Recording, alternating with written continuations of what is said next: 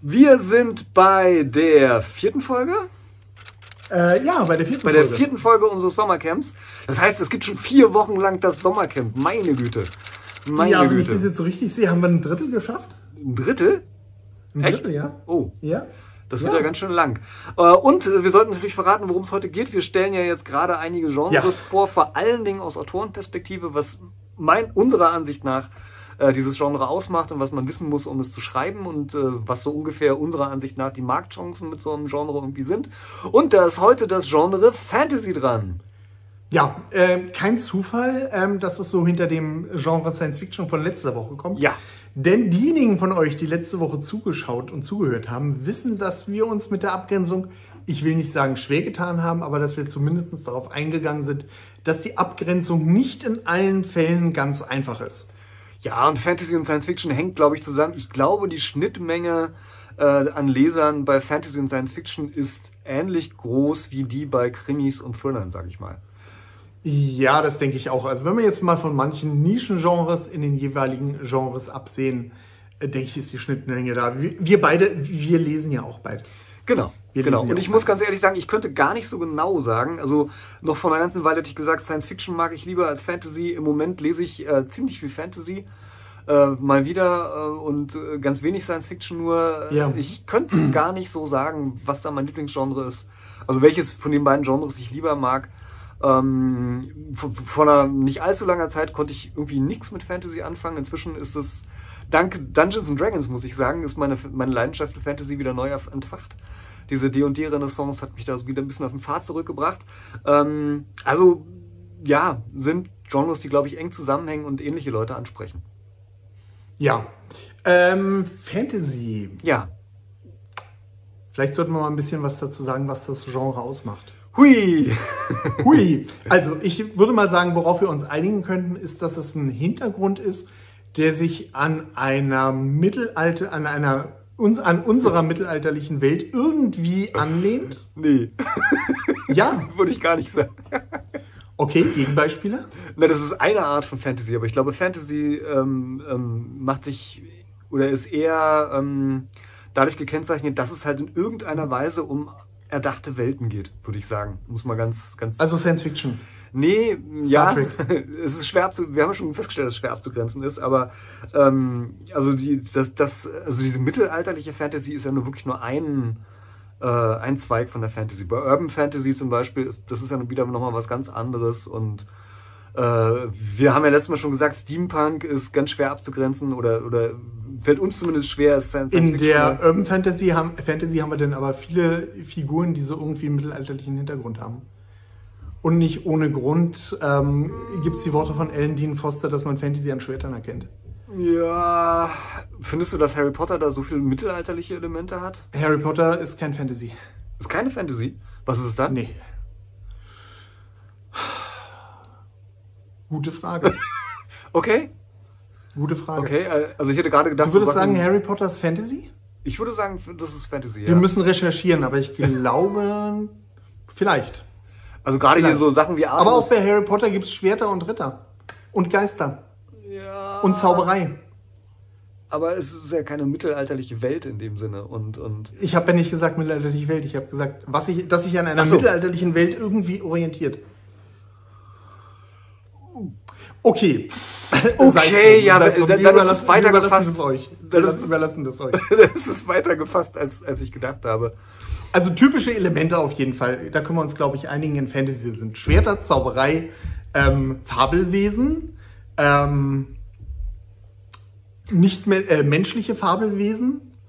Mm, fällt dir noch irgendwas ein? Ich würde sagen, vor allen Dingen Fabelwesen. Also ich glaube, das ist so eine Sache, die, ähm, die am, Okay. also ein, ein absolut, also mir fällt gerade kein Beispiel ein von einem Fantasy-Roman, den ich jemals gelesen hätte, in dem nicht in irgendeiner Weise ja fantastische Figuren drin vorkommen würden, die entweder irgendwelchen Sagen und Mythen entlehnt sind oder die halt eben Ja. sich ein Autor besonders abgefahren ausgedacht hat oder wie Okay. was auch immer. Da würde ich tatsächlich sagen, das ist auf jeden Fall ein stehendes Element von Fantasy. Nee, ich glaube, Mhm. Fantasy ist tatsächlich wirklich sehr, sehr, sehr, sehr, also gut, wenn man jetzt sagt, Urban Fantasy ist sozusagen keine Fantasy oder, oder das äh, zählen wir dann irgendwie nicht so mit, dann wird's einfacher, da hast du recht. Aber es ist echt schwer zu greifen. Finde ich auch. Ähm, Zauberei ist eigentlich auch so ein Element, ich könnte nicht sagen, welcher Fantasy-Roman darauf verzichtet. Nichts ist, es gibt nicht, nicht ohne Grund gibt es ja auch irgendwie dieses, dieses äh, Trope, dass man, äh, dass man für Fantasy ein möglichst originelles Magiesystem entwickeln Ja. sollte. Aber dazu kommen wir vielleicht noch. Ja, also Magie hast du recht. Magie ist, glaube ich, die absolute Konstante. Also mir fällt auch kein, kein Fantasy-Roman ein, den ich jemals gelesen hätte, in dem nicht irg irgendeiner Form Magie vorkommt. Ja, okay. Ja, nachdem wir schon so mal glorreich und absolut sicher Fantasy auf den Nagel ähm, definiert haben. Ähm, ich als Autor, womit Ja. beginne ich am Fantasy-Roman? Was ist es, die Überlegungen, die ich anstellen muss, damit ich einen Fantasy-Roman und nicht ähm, einen Science-Fiction oder einen Krimi schreibe? Ich glaube tatsächlich, dass bei Fantasy, äh, dass Fantasy das Genre ist, wo das Setting das absolut Wichtigste ist. Also das Erste, womit ich Mhm. beim Fantasy-Roman anfangen würde, ist tatsächlich die Welt.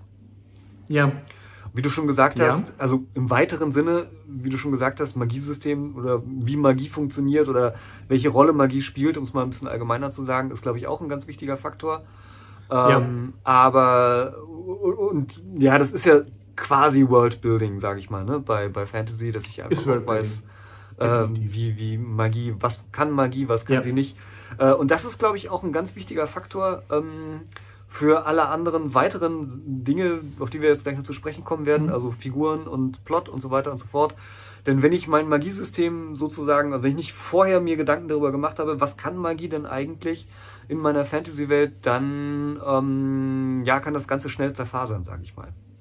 Ja, äh, der Grund dafür ist, glaube ich, dass eine Story ja irgendeine Logik haben, irgendeiner Logik folgen Genau. sollte. Das heißt, es muss irgendwelche Regeln geben, an denen sich ähm, der Leser orientieren kann. Genau. Und wenn ich halt als Autor die unsere alltäglichen Regeln sprenge, indem ich sage, es gibt Magie, dann muss ich natürlich den Leser irgendwie erklären, wie die Magie funktioniert, damit er sich dann halt auf irgendeine Konstante verlassen kann und Ja. nicht ähm, jedes Element im Roman letztlich irgendwie auf Magie zurückzuführen sein könnte oder ähnliches. Und der Leser damit dann überhaupt gar keine Orientierung in dieser fantastischen Welt hat. Ja, nicht nur keine Orientierung, sondern es wird auch für den Plot so ein bisschen schwierig, wenn am Ende halt sozusagen für jedes Problem, was sich in den Plot stellt, Ja. einfach äh, mit dem Finger geschnippt wird. Der passende wird- Zauberer. Genau, der passende Ja. Zauber oder der passende Zauberer, da ist je nachdem. Ja. Oder das passende magische Unlimited Artefakt. Wish. Richtig, ganz genau. Und das ist problematisch natürlich, ne? Denn äh, dann Ja. ist die Spannung eigentlich auch weg, weil der Leser irgendwann weiß, ja gut, wird ja sowieso irgendwie wieder über Ja. Magie gelöst. Im Gegenteil, also äh, wenn es Magie gibt und diese Magie halt in irgendeiner Weise interessant geschildert wird und sie dann aber Limitierungen hat, die die Geschichte wieder interessant machen, äh, dann ist das wesentlich spannender, glaube ich, für Leser, als wenn halt ein Magiesystem eher so ein ja, Allheilmittel ist, sage ich mal. Vielleicht, vielleicht wollen wir darauf, wollen wir da noch ein bisschen näher ins Detail reingehen oder wollen wir das einen kleinen Moment nach hinten schieben und erst über was anderes Ist mir gleich, wie du willst.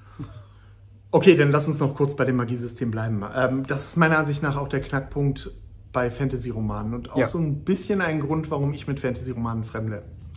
Nach wie vor. Ja. Oder wieder. Ja. Ähm, so ein originelles Magiesystem zu finden, ist verdammt schwer.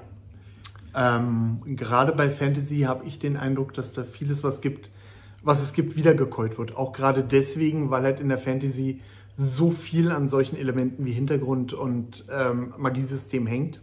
ja. Ist es dann natürlich umso auffälliger, wenn die Welt oder das Magiesystem ein Abklatsch von irgendetwas Bekannten ist.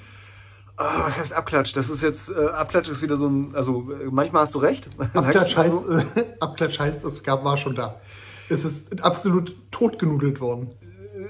Es gibt einen Unterschied zwischen, es war schon mal da und das ist totgenudelt worden, finde ich. Also Okay. ähm, klar, im, im, Mord, im, im, im Krimi wird die Leiche gefunden, es gibt einen Mord und so weiter und so fort. Mhm. Also äh, und genauso kann es meiner Ansicht nach interessante Fantasy-Romane geben, in denen es äh, Zauberer mit spitzen Hüten und Zaubersprüchen gibt. Ja, richtig, aber im Krimi geht es nicht darum, dass der Mörder gefunden wird. Richtig. Und genauso Und wir es- haben gesagt, und wir haben gerade festgehalten, dass im Fantasy-Roman der Dreh- und Angelpunkt der Hintergrund ist. Ja, aber das heißt ja nicht, das heißt ja nicht sozusagen, dass man Hm. das Rad jedes Mal völlig neu erfinden muss, sondern dass halt auch, mh, zumindest nach meinem Geschmack, kleine Hm. Twists, sage ich mal, also kleine Veränderungen schon eine große Wirkung haben können. Und das Ja, Ganze dann halt auch spannend machen können. gebe ich dir recht. Gebe ich dir recht. Dann muss natürlich mehr die Story den Roman tragen. Ja, Story und äh, Figuren vor allen Dingen. Also ich glaube, das äh, wäre vielleicht eines der nächsten Punkte, auf die wir zu sprechen kommen, dass in der Fantasy meiner Ansicht nach Mhm. auch die Figuren ziemlich wichtig sind. Gut, das sind sie immer, Ja. also von daher kann ich das äh, zu jedem Genre sagen, aber Ja. ähm, in Fantasy haben sie nochmal andere Aufgaben oder dringendere Aufgaben, die ähnlich auch wie in der Science Fiction Okay. meiner Ansicht nach wichtig werden. Okay, Figuren. Ja. Figuren in der Fantasy. Ähm, auch eine Sache, warum ich mit Fantasy nach wie vor fremle. Ähm, Okay? Meiner Ansicht nach hat es einen Grund, dass George R. R. Martin so unfassbar erfolgreich ist. Und das liegt an den Figuren.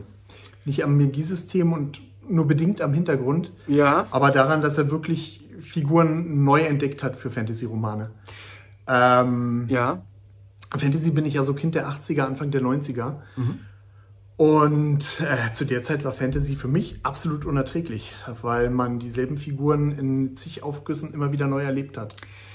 Und den achten Gunner-Verschnitt, der war dann einfach nicht mehr cool. Ja, es gibt Das so ist dann, ja. das ist dann schön, das ist dann schön, wenn man von Brandon Sanderson ähm, äh, hier die, die, oh Gott, Mistborn? Shit, Mistborn-Reihe gelesen hat. Die hat mir super gut gefallen, Ja. weil das auch ein bisschen neu war. Ja. Oder hier die Uldrad-Saga Von, von, von, von Markus Heitz, Uldat? Hm? von Markus Heitz fand ich in der, in der Hinsicht auch super interessant und Ja. gut. Auf jeden Fall. Ähm, ja, das ist, das finde ich, wie, ich bin heutzutage nicht in der Fantasy-Szene so drin.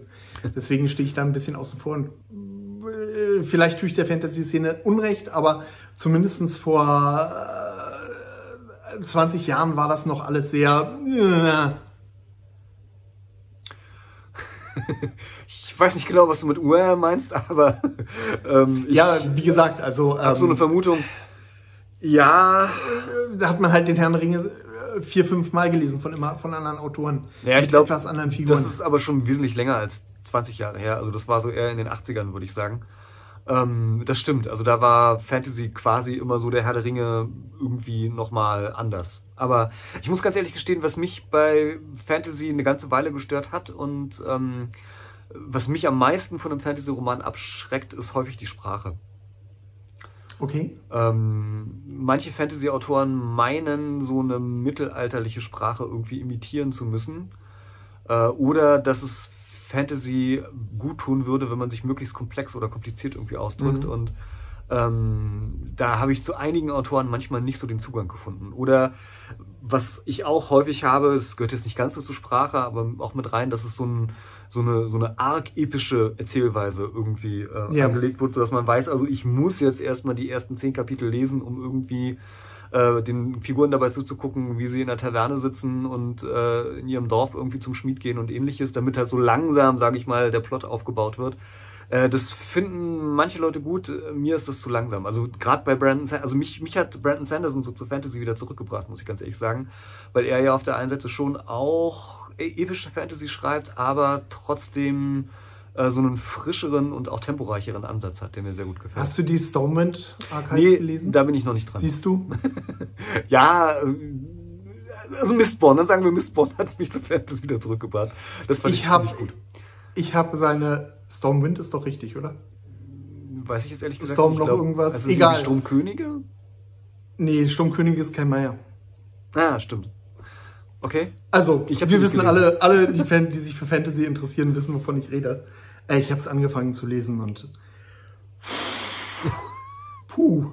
Okay. Dagegen, ist, äh, dagegen sind die ersten 50 Seiten vom Herrn der Ringe ein Klacks und dane- dagegen liest man George R. R. Martin flüssig wie, ich weiß nicht was, wie ein Comic. George R. R. Martin ist auch sehr Mein Geschmack. zu lesen. Also das, äh, ich finde, George R. R. Martin ist ja nicht, äh, zeichnet sich jetzt nicht dadurch aus, dass er besonders zäh zu lesen ist. Im Gegenteil. Also er ist ja meiner Ansicht nach ein wirklich brillanter Autor, der ganz toll mit Sprache und Spannung umgehen kann. Das fand ich nie dann das Problem. Für mich war das Problem irgendwann Mhm. die Menge der Figuren, die mich abgeschreckt hat bei ihm. Aber ähm, das ist ja auch so ein bisschen das Feature an dem Roman. Von daher äh, kann ich da nicht so drauf rumreiten.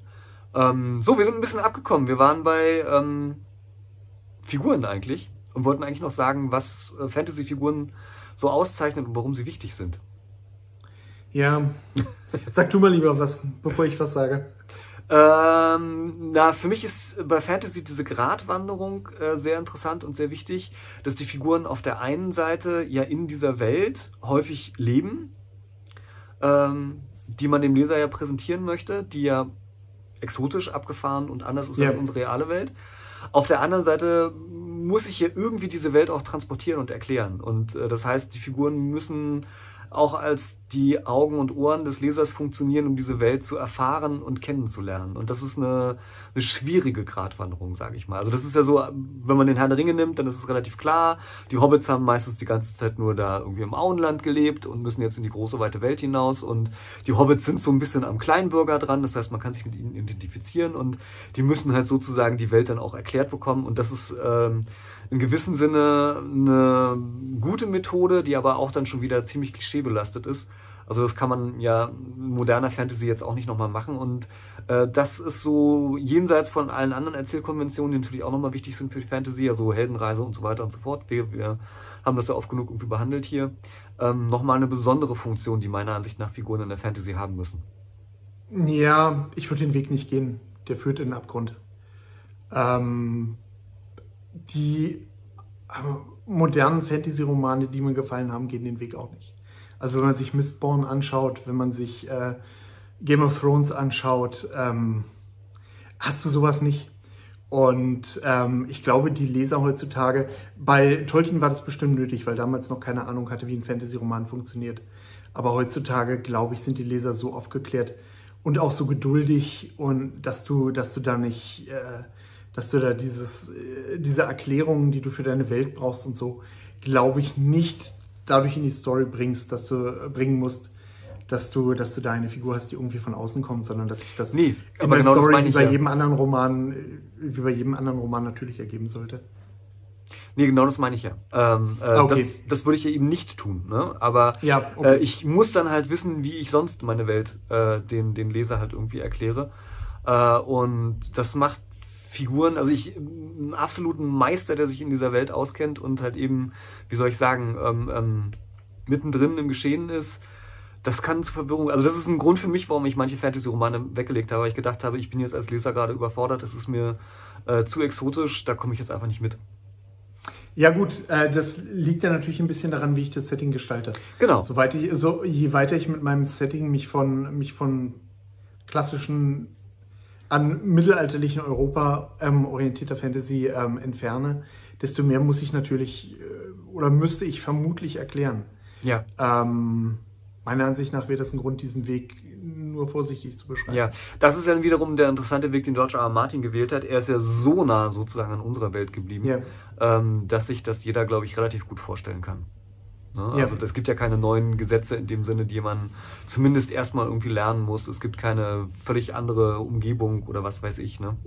Äh, das hat er Und schon gut und- gemacht. Und die Frage, die ich mir als Leser, äh, als Autor stellen muss, ist meiner Ansicht nach, was habe ich davon, wenn ich maximal von unserer Welt weggehe? Ja, dann verkaufe ich meinen Lesern ein interessantes Setting, aber sollte ich dann nicht lieber Quellenbücher für Rollenspiele schreiben? Ja, ja, ja, auch das ist schwierig. Ähm, ja, Ja, ist schwierig. Also das ist, das ist dann die Frage, vor der man als Autor steht und ich denke, da gibt es auch keine einfache Antwort drauf. richtig. Ähm, es gibt halt auch so eine und solche Leser und das hängt dann, dann auch immer davon ab, wie man das präsentiert und wie man das macht. Und je epischer die Geschichte ist, desto abgefahrener kann natürlich auch der Hintergrund sein, weil man dann einfach auch mehr ähm, Zeit hat, Genau. sag ich mal, im Verlauf der Geschichte auf einzelne interessante Punkte der Welt einzugehen. Ich würde sagen, je abgefahrener kann die Geschichte halt eben werden. ne? Also das ist ja, Ja. auch wieder das Schöne, also das ist für mich jedenfalls der Reiz an so einer mehrbändigen Reihe. Das merke ich zum Beispiel bei halt eben den Romanen von Jim Butcher, bei den Harry Dresden Romanen. Die fangen ja auch, das sind ja am Anfang, sage ich mal, äh, Krimis mit wenigen Fantasy-Elementen und werden dann aber eher zu Fantasy-Romanen, die irgendwie noch am Krimi erinnern, aber eigentlich auch nicht mehr so viel. Ne? Und äh, da merkt man halt eben, dass so von, von Roman zu Roman die Welt immer weiter ausgebaut wird. Das finde ich eigentlich ganz schön. Ja. Ja, ich gucke mal kurz auf unsere kleine Liste. Ähm, Plot-Setting haben wir eigentlich schon so ein bisschen erschlagen. Äh, was man zum Setting noch sagen müsste, äh, sollte, ähm, natürlich, wenn ich jetzt nur ein mittelalterliches Europa beschreibe, das ist dann kein Fantasy-Roman mehr. Richtig. Das ist dann Historienroman und das funktioniert dann halt auch nicht. Das heißt, irgendwie darüber hinausgehen muss man dann halt schon, ähm, in welcher Art man das macht und wie intensiv das macht. Ja, das ist dann die Kunst. Richtig. Ähm, Sprache hast du eigentlich auch schon kurz angesprochen. Äh, in der Fantasy ist Ja, Ja, ich scheue mich davor zu sagen oft, weil ich mir da jetzt nicht mehr ganz sicher bin, wie das heutzutage gehandhabt wird. Zumindest früher war es üblich, dass man in der Fantasy sehr ausschweifend und mit vielen Beschreibungen schreibt. Ich denke, das ist inzwischen auch ein bisschen, ähm, ein bisschen, äh, hat sich inzwischen geändert und äh, ja. orientiert sich vielleicht ein bisschen mehr an es ja, ich wollte jetzt sagen moderneren Romanen, aber das ist ja, Fantasy ist ja in dem Sinn modern. Richtig. Ähm, ich glaube, man sollte als Autor ähm, nicht in die Falle tappen, dass man sozusagen einen, äh, dass man den Roman mittelalterlich aufzieht. Das ja. heißt, ich schreibe, wie im Mittelalter geschrieben wurde. Ja. Ähm, ich beschreibe alles, wie im Mittelalter das gewesen ist. Ähm, es ist alles Mittelalter. Es ist kein Historienroman und die Leser würden es nicht verstehen. Und im Endeffekt hat auch keiner von uns Ahnung, wie es jetzt wirklich im Mittelalter war. Und zumindest die Leser werden es nicht nachvollziehen können und vermutlich auch nicht wollen. Und wenn man das mit der Sprache, wenn man das versucht, eine Sprache nachzuahmen, dann hat man bestenfalls ähm, Volksmusik, aber keine volkstümliche Musik. Richtig. Ähm, Richtig. Also, also sozusagen die Pop-Version vom Mittelalter. Und äh, ich weiß nicht, ob wir das wollen. Richtig. Und manche Leser sicherlich, aber ach, da muss man auch wieder gucken. Ja, es gibt für alles ein Publikum. Aber ähm, ja. Ähm, also du hast recht. Meiner Ansicht nach ist Sprache wirklich so ein schmaler Grad.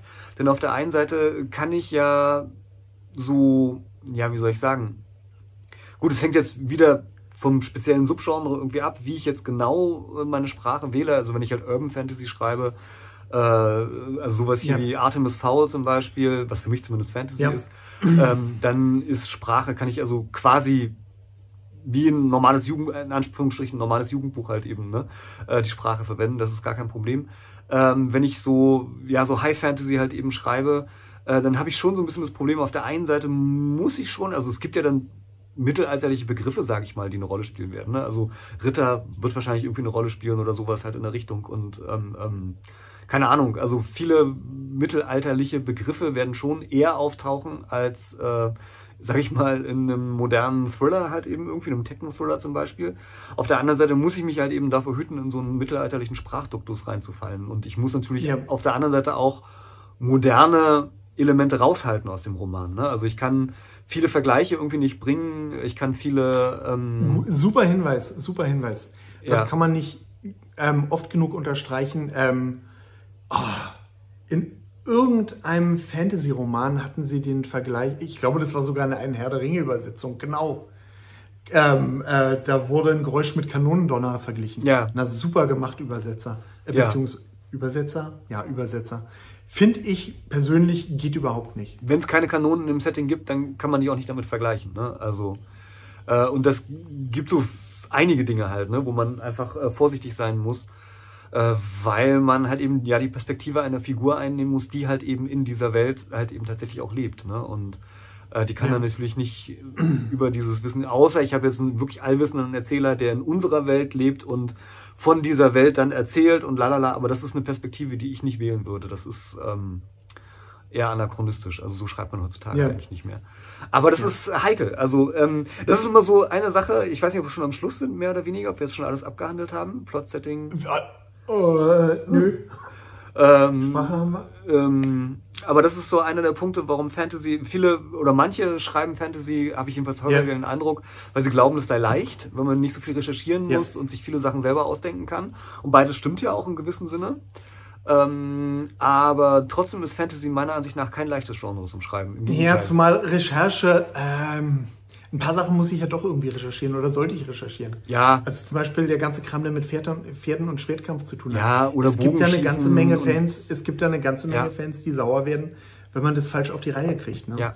Ähm, ja, es wird, ein, wird bestimmt mehr verziehen als im Historienroman, aber nichtsdestotrotz, also so gewisse Kenntnisse sollte man sich da schon ja, aneignen.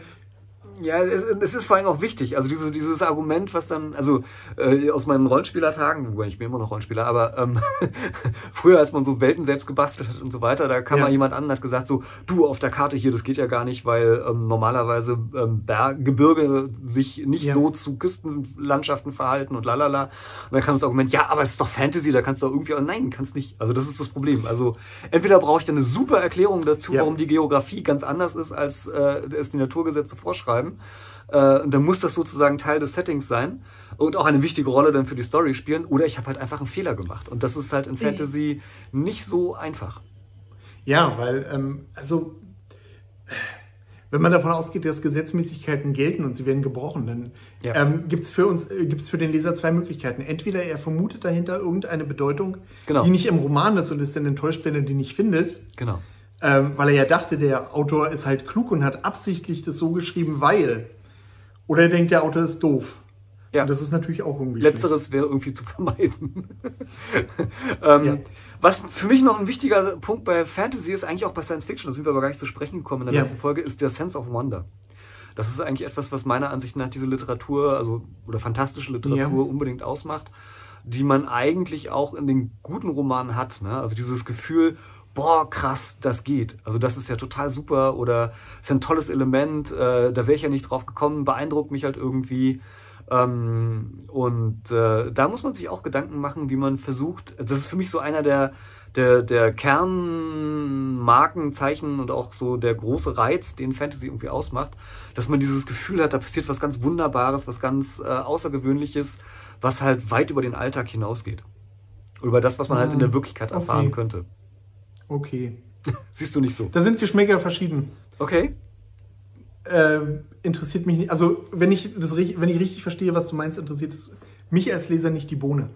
Auch ein Grund, warum ich zum Beispiel The Martian super gerne mag, weil das halt so ein Roman ist, der Aber nicht Martian. irgendwie nichts Welterschütterndes hat, sondern im Prinzip. Ja, ne, das muss ja nicht fertig, aber gerade Martian hat ja diesen Sense of Wonder. Also wenn er da anfängt, irgendwie auf dem Mars äh, plötzlich Gemüse zu züchten, dann ist es genau das, was Okay, ich wenn, meine. wenn, ne? Wenn für dich Gemüse züchten auf dem Mars Sense of Wonder ist, Ja, auf jeden Fall. Auf jeden Fall. Ist etwas, wo okay. ich gedacht hätte, das geht doch nie, weil wie, wie kann das klappen? Ist ja Wahnsinn. Und dass es dann halt eben doch funktioniert und es dann auch noch eine plausible Okay. Erklärung dafür gibt, das finde ich, äh, das Okay. ist genau das, was für mich den Sense of Wonder ausmacht. Okay. Wäre genau das, äh, wo ich da. Ja, es kann natürlich auch noch ganz andere Sachen sein. Ne? Ich meine, bei Star Wars sind, weiß ich nicht, es ist dieser Sternzerstörer, der gleich äh, in, in Episode 4 halt durchs Bild fliegt und sagt so, puh, boah, so ein riesengroßes Ding kann es geben. Bei, weiß ich nicht, Mistborn ist es das Magiesystem auf jeden Fall halt eben, ne, das super originell ist, wo man sich sagt, oh cool, was die alles können und was die alles machen, ist ja interessant äh, und so weiter. Also das ist für mich das, was das Genre irgendwie ausmacht. Ja. Da ich heute schon so ein bisschen salty war. Äh, Gedichte? Kommt drauf an. Kommt drauf an, würde ich sagen. Oh nein! Obwohl, se- selbst bei George R. R. Martin waren Gedichte. Beziehungsweise Songs. Kommt, es kommt wirklich drauf an. Also ich meine, äh, tatsächlich, also wenn du jetzt gerade sagst, äh, Fantasy hat irgendwie, irgendwie was mit Mittelalter zu tun oder orientiert sich am Mittelalter. Im Mittelalter haben sie alle gesungen. Ja, Tatsache. Äh, also Tatsache, Ah, ähm, echt? naja, Gedichte waren die Art und Weise, wie man im Mittelalter eigentlich Geschichten transportiert hat. Ne? Und ähm, Oh. Ich komme da eigentlich, wenn ich das ernst nehme, irgendwie schwer drum herum. Ähm, muss aber auch nicht sein. Also ich glaube, das ist so, ja, ist Geschmackssache. Also ich bin ja tatsächlich jemand, der gelegentlich sogar Gedichte liest und sie gar nicht schlecht findet. Und äh, von daher bin ich da vielleicht jetzt der falsche Ansprechpartner. Liest du sie in Fantasy-Romanen? Ja, Ich habe tatsächlich. da Also, drüber geblättert. nee, nee, kommt drauf Echt? an. Okay. Kommt drauf an. Wenn sie schlecht sind, natürlich nicht. Das ist der, also die sollten, das ist so der Punkt. Also wenn ich Gedichte in einem Fantasy-Roman packe, dann muss ich meiner Ansicht nach auch wirklich wissen, was ich da tue. Gedichte sind ja auch nicht einfach nur Reime oder so. Äh, Ja. sondern da muss ich mich halt auch wirklich mit Lyrik auskennen, da muss ich wissen, wie, welche Gesetzmäßigkeiten, da sind wir wieder dabei, Lyrik im Mittelalter hatte, wie das halt aussieht und so weiter und so fort. Das ist nicht ohne. Also mal einfach so ein Gedicht reinpacken. Ja, dann, dann blätter ich da auch weiter, keine Frage. Also wenn das nur so ein Zusammengereime ist, sage ich mal, dann ähm, finde ich das auch blöd. Wenn es Hand und Fuß hat, finde ich das nicht schlecht. Marktaussichten von Fantasy. Heieieiei. äh, Ja, es, wir bewegen uns jetzt in ähnlichen Sphären wie letzte Woche bei Science Fiction. es ist genau das Gleiche eigentlich. Wobei, oh, nein, würde ich nicht Nee? sagen. Okay, Ich würde sagen, als Fantasy-Autor sind die Aussichten etwas besser als als Science-Fiction-Autor. findest du? Ja, ich kann dir auch sagen, warum. Warum? Ähm, vielleicht liege ich auf dem Holzweg, aber ich vermute, dass die Anteil weiblicher Leser bei Fantasy höher ist als bei Science-Fiction. Und da wir einen Leserinnenanteil von, ich glaube, über 70 Prozent in Deutschland haben, dürften die Marktaussichten von Fantasy besser sein. Möglich. Möglich. Aber ähm, dagegen würde halt eben sprechen, dass es halt auch nur eine Handvoll erfolgreicher deutsche Fantasy-Autoren gibt. Also wirklich erfolgreicher deutscher Fantasy-Autoren.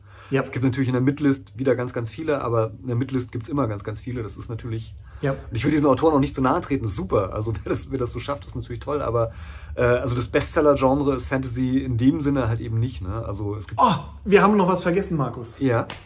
Subgenres. Aber da können wir jetzt vielleicht mit Marktaussichten darauf eingehen. Ja, kommen wir gleich wahrscheinlich drauf. Ne? Also mir fallen an deutschen wirklich erfolgreichen Fantasy-Autoren halt Markus Heitz, Kai Meier. Und Kai Meier ist jetzt auch schon wieder nicht so der typische Fantasy-Autor, würde ich sagen.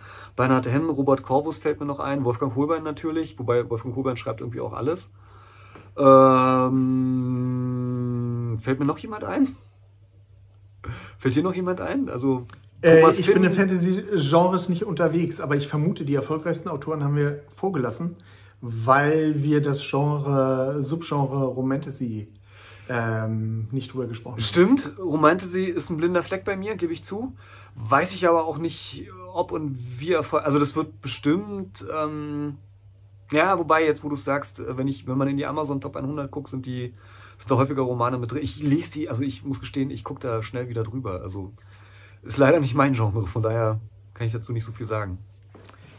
Aber du hast. Ach, wenn ich Tanja das nächste Mal sehe, liebe Grüße Tanja, Tanja Neise, spreche ich sie darauf an. Aber äh, ich ja. vermute, dass Romantasy ähm, in Deutschland vielleicht jetzt nicht so. Ähm,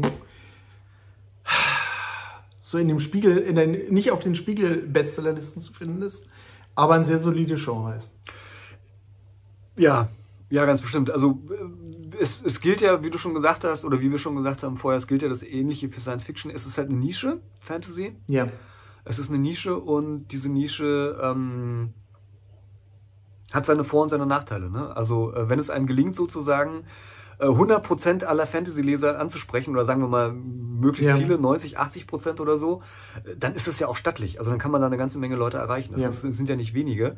Aber äh, die Nische macht es natürlich insofern schwieriger, weil man da den Nagel erstmal auf den Kopf treffen muss. Ne? Also, ja. ähm, und der durchschnittliche Fantasy-Leser langweilt sich natürlich auch nicht. Ne? Also der hat auch einen Lesestapel, der wahnsinnig hoch ist äh, und viel Auswahl. Ähm, also ja, es ist ja. wie, eigentlich wie bei jedem anderen Genre auch. Ne? Also wenn man weiß, was man tut, wenn man in die Szene irgendwie reinkommt, wenn man, und das ist vielleicht ein bisschen einfacher, würde ich mal so sagen. Also ähm, es ist vielleicht ein bisschen einfacher, so in die Fantasy-Leser-Szene irgendwie reinzukommen, als in die Krimi-Leser-Szene, weil Krimi-Leser noch viel diverser irgendwie sind und yeah. Äh, yeah. Die, die Treffpunkte sind weiter verteilt und bei Fantasy fällt zumindest mir schon so ein bisschen ein, was so Anlaufpunkte sind und wo man irgendwie, äh, wo die so abhängen, sage ich mal. Was für, was für Genres meinst du sind heutzutage modern? High Fantasy noch? Ja, High Fantasy glaube ich auch. Ähm, wobei äh, du schon recht hast, diese Mischung aus High Fantasy und Romantasy, also ich mir fällt häufig ein, dass da so auch Love Stories irgendwie mit drin sind. Äh, in den High Fantasy Romanen, wenn ich da mal so, so drüber gucke oder mir die Cover angucke. Ähm, so, das, was wir früher Dark Fantasy genannt haben, ist, glaube ich, momentan ein ziemlich großes Ding. Ich weiß nicht, das heißt irgendwie Grimm Fantasy oder so heißt es gerade zur Zeit. Okay. Sword and Sorcery ist mega tot, würde ich mal sagen. Ja, also so Conan in die Richtung. Ja, in der Form schon. Fritz Leiber. Ja, in der Form schon. Ich glaube, vermute aus dem Grund, den wir gerade schon genannt haben, äh, das sind so Macho-Genres, würde ich sagen. Ne? Also bei Fritz ja. Leiber jetzt nicht so, aber, aber gerade Conan ist ja. Es wäre, glaube ich, so die Military SF-Schiene. So ja, so ein bisschen jedenfalls. Und das, äh, also lesen aus gutem Grund keine Frauen. Ich lese es ja nicht mal wirklich gerne. Äh, als Zeit lesen. als Mann. Mir ist es zu macho-mäßig, muss ich ganz ehrlich sagen. Aber ähm, ja, äh, wobei auf der anderen Seite. Du hast doch Conan und Fritz Leiber gelesen, was erzählst du da? Ja, habe ich, aber ich würde es nicht nochmal lesen. Okay. ist jetzt nichts, wo ich sagen würde, oh, das war aber so cool, das äh, gucke ich mir nochmal an. Okay. Elric habe ich gerne gelesen. Das sind Romane, die ich wirklich gut fand. Aber High ist, Fantasy. Glaube ich. Elric ist eher, er ist auch eher Sword and Sorcery. Aber egal. Also, ja, Jein. Aber auch egal, ja. das ist, äh, interessiert nun auch keinen Menschen mehr heutzutage. Das sind alte Romane, sag ich mal. Ähm, ja. Wir hatten schon andere Urban Sachen. Urban Fantasy haben wir drüber gesprochen. Genau, Urban Fantasy, also diese Mischung. Also Urban Fantasy ist ja. wirklich das Genre, wo halt in die reale Welt irgendwie fantastische Elemente einbrechen. Die Grenze ja. zu Horror ist meiner Ansicht nach sehr, sehr dünn. Oder sehr, oder wie soll ich sagen? Ja. Ja. Ja. Weil, Neil Gaiman zum Beispiel, wenn man so in die Comic-Ecke geht oder sein fantastischer Roman Niemalsland, im Deutschen heißt er, glaube ich, im Englischen Nights. Ja, alle seine Romane. Knightsbridge. Alle seine ja. Romane, ne? Also auch ähm, jetzt sein letzter, der schon wieder ganz schön alt ist. Ach, stimmt nicht. Stardust. Ja, doch, Stardust war auch. Wie heißt ja. der? Sternstaub heißt Stardust der ist, Stardust ist alt, der ist ja sogar verfilmt worden. Ja, der ist alt, aber da wollte ich nur sagen, da stimmt es nicht so ganz, dass fantastische Elemente in die reale Welt einbrechen, aber doch eigentlich, stimmt, eigentlich ja. auch Nur dass der Teil in der realen Muss in die reale mittelalterliche Welt. sehr, sehr kurz ist, Oder genau. nein, genau, ne? Aber jetzt hier, weiß ich nicht, äh, ähm, der Ozean am Ende der Straße, glaube ich, von ihm. Ich muss gestehen, Ja. ich bin ja so ein Gayman-Fan, ich habe alles gelesen von ihm. Ja. Ähm, das ist so ganz, ganz typische, ja, wobei Urban Fantasy ist auch nicht eher so Rural Fantasy, müsste man sagen. Aber ja, ähm. Steampunk haben wir uns das letzte Mal drüber gestritten, ob das Fantasy oder Science Fiction ist. Ja, wir haben uns, glaube ich, gar nicht so gestritten, wir haben uns nicht entschieden. Ne? Also Steampunk ist Ja, wirklich. ist irgendwie so dazwischen. Zumal, Wenn, wenn Fantasy und Science Fiction ein Kind hätten, wäre Steampunk. ja, und zumal viele, also die modernen Fantasy-Settings, die zumindest es in Rollenspielen gibt, ähm, die ich kenne, Mhm.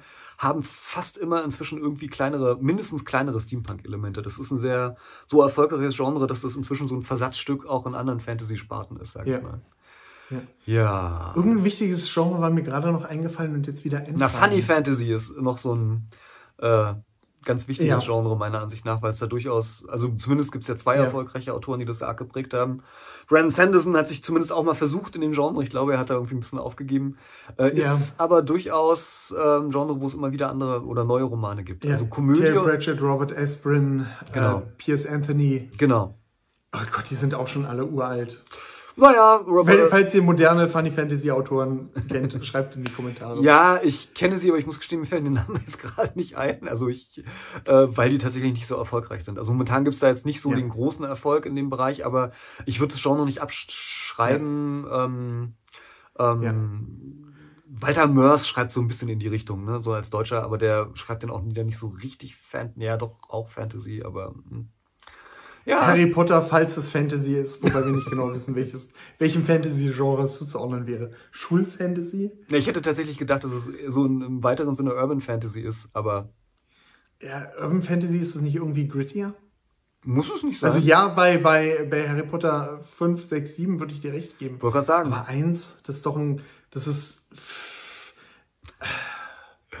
Würdest du ein Kinderbuch, in dem ein Zaubereinhorn vorkommt, würdest du das Fantasy nennen? Ja, aber Harry Potter ist ja schon auch wieder, also dieses Konzept, dass sozusagen die Leser mit den Büchern wachsen und äh, ähm, also das ist ja weder Kinderbuch noch Jugendbuch noch, also es ist Ja. halt All-Age-Fantasy. Es ist auch nochmal was anderes. Das ist äh, Harry Potter ist da schwer zu fassen, sage ich mal. Ne? Also Artemis Fowl zum Beispiel ist da vielleicht ein bisschen einfacher zu fassen als eine relativ ähnliche Serie und das ist ja eindeutig in meinen Augen jedenfalls Urban Fantasy. Oder Under-Urban Fantasy, ich weiß es auch nicht so genau. Okay. Ja, Schreibt in die Kommentare, wenn ihr euch da sicher seid. Ich guck mal schnell bei Harry Potter, ob irgendwas. Was steht denn auf den Harry Potter Büchern drauf? Weiß ich nicht. Weiß ich ehrlich gesagt gar nicht. Also da steht Harry Potter drauf und dann Mann, der Stein der Wir sind ja Weisen. super vorbereitet. Du, ja super ich glaube gar nicht, dass bei Harry Potter noch irgendwas draufstehen muss. Das ist halt Harry Potter. Das ist irgendwie, Okay, stimmt auch wieder. ja. Okay, ja, ich habe hier gerade bei Amazon Fantasy geguckt, da steht definitiv Harry Potter. Ja. Allerdings stehen da auch Vampire Diaries. Ja, würde ich auch im weiteren Sinne auch als Fantasy bezeichnen, aber es ist dann halt, das geht, Okay. das Vampire Diaries ist wieder so eine Mischung aus Roman- Twilight. Ja, Twilight auch, so eine Mischung aus Romantasy, Fantasy und Horror. Horror. Naja, also Vampire? Twilight. Kein Horror? Ja, aber Twilight ist nun wirklich alles andere als, als Horror, würde ich Hast du sagen. es gesehen? Das ja, mich hat's auch gegruselt, als ich das geguckt habe. Ich will niemandem zu nahe treten. Wer es wirklich mag, äh, es gibt für alles ähm, Leute, die es mögen. Ich, mein Ding war es nicht, aber Wobei ich, habe ich die gerne gesehen? Vielleicht habe ich sie sogar gerne gesehen, oh scheiße. äh, Sherlock Holmes steht übrigens bei Fantasy. ähm, Ja. Hm. Könnte man, was ist denn das überhaupt? Gott, irgendein Kinderfilm. Zurück in die Zukunft. Okay, lassen wir das mit den Amazon-Kategorien. nein, nein, nein, oh nein, nicht. Bist du noch da, Markus? Ich bin noch da, ja. Ich habe gerade das iPad zugeklappt und dachte, unsere Verbindung bricht ab. Nein, nein, ich bin noch Boah, da. lass Alles uns gut. lieber Schluss machen. Wir haben so viel Zeit verbraucht wie noch nie und ich mache hier schon, werd schon wahnsinnig und mache Dinge, die unsere Verbindung trennen. Stimmt, ja. Hui, äh, ich muss gestehen, Fantasy war irgendwie schwieriger, als ich gedacht habe. Und verdammt, wir haben nur an der Oberfläche gekratzt. Ja, stimmt. Ähm, Oh Mann, da müssen wir nochmal drauf zurückkommen. Besser vorbereitet und mit detaillierteren, äh, äh, engmaschigeren, einem engmaschigeren Netzfischen. Ja. Ja.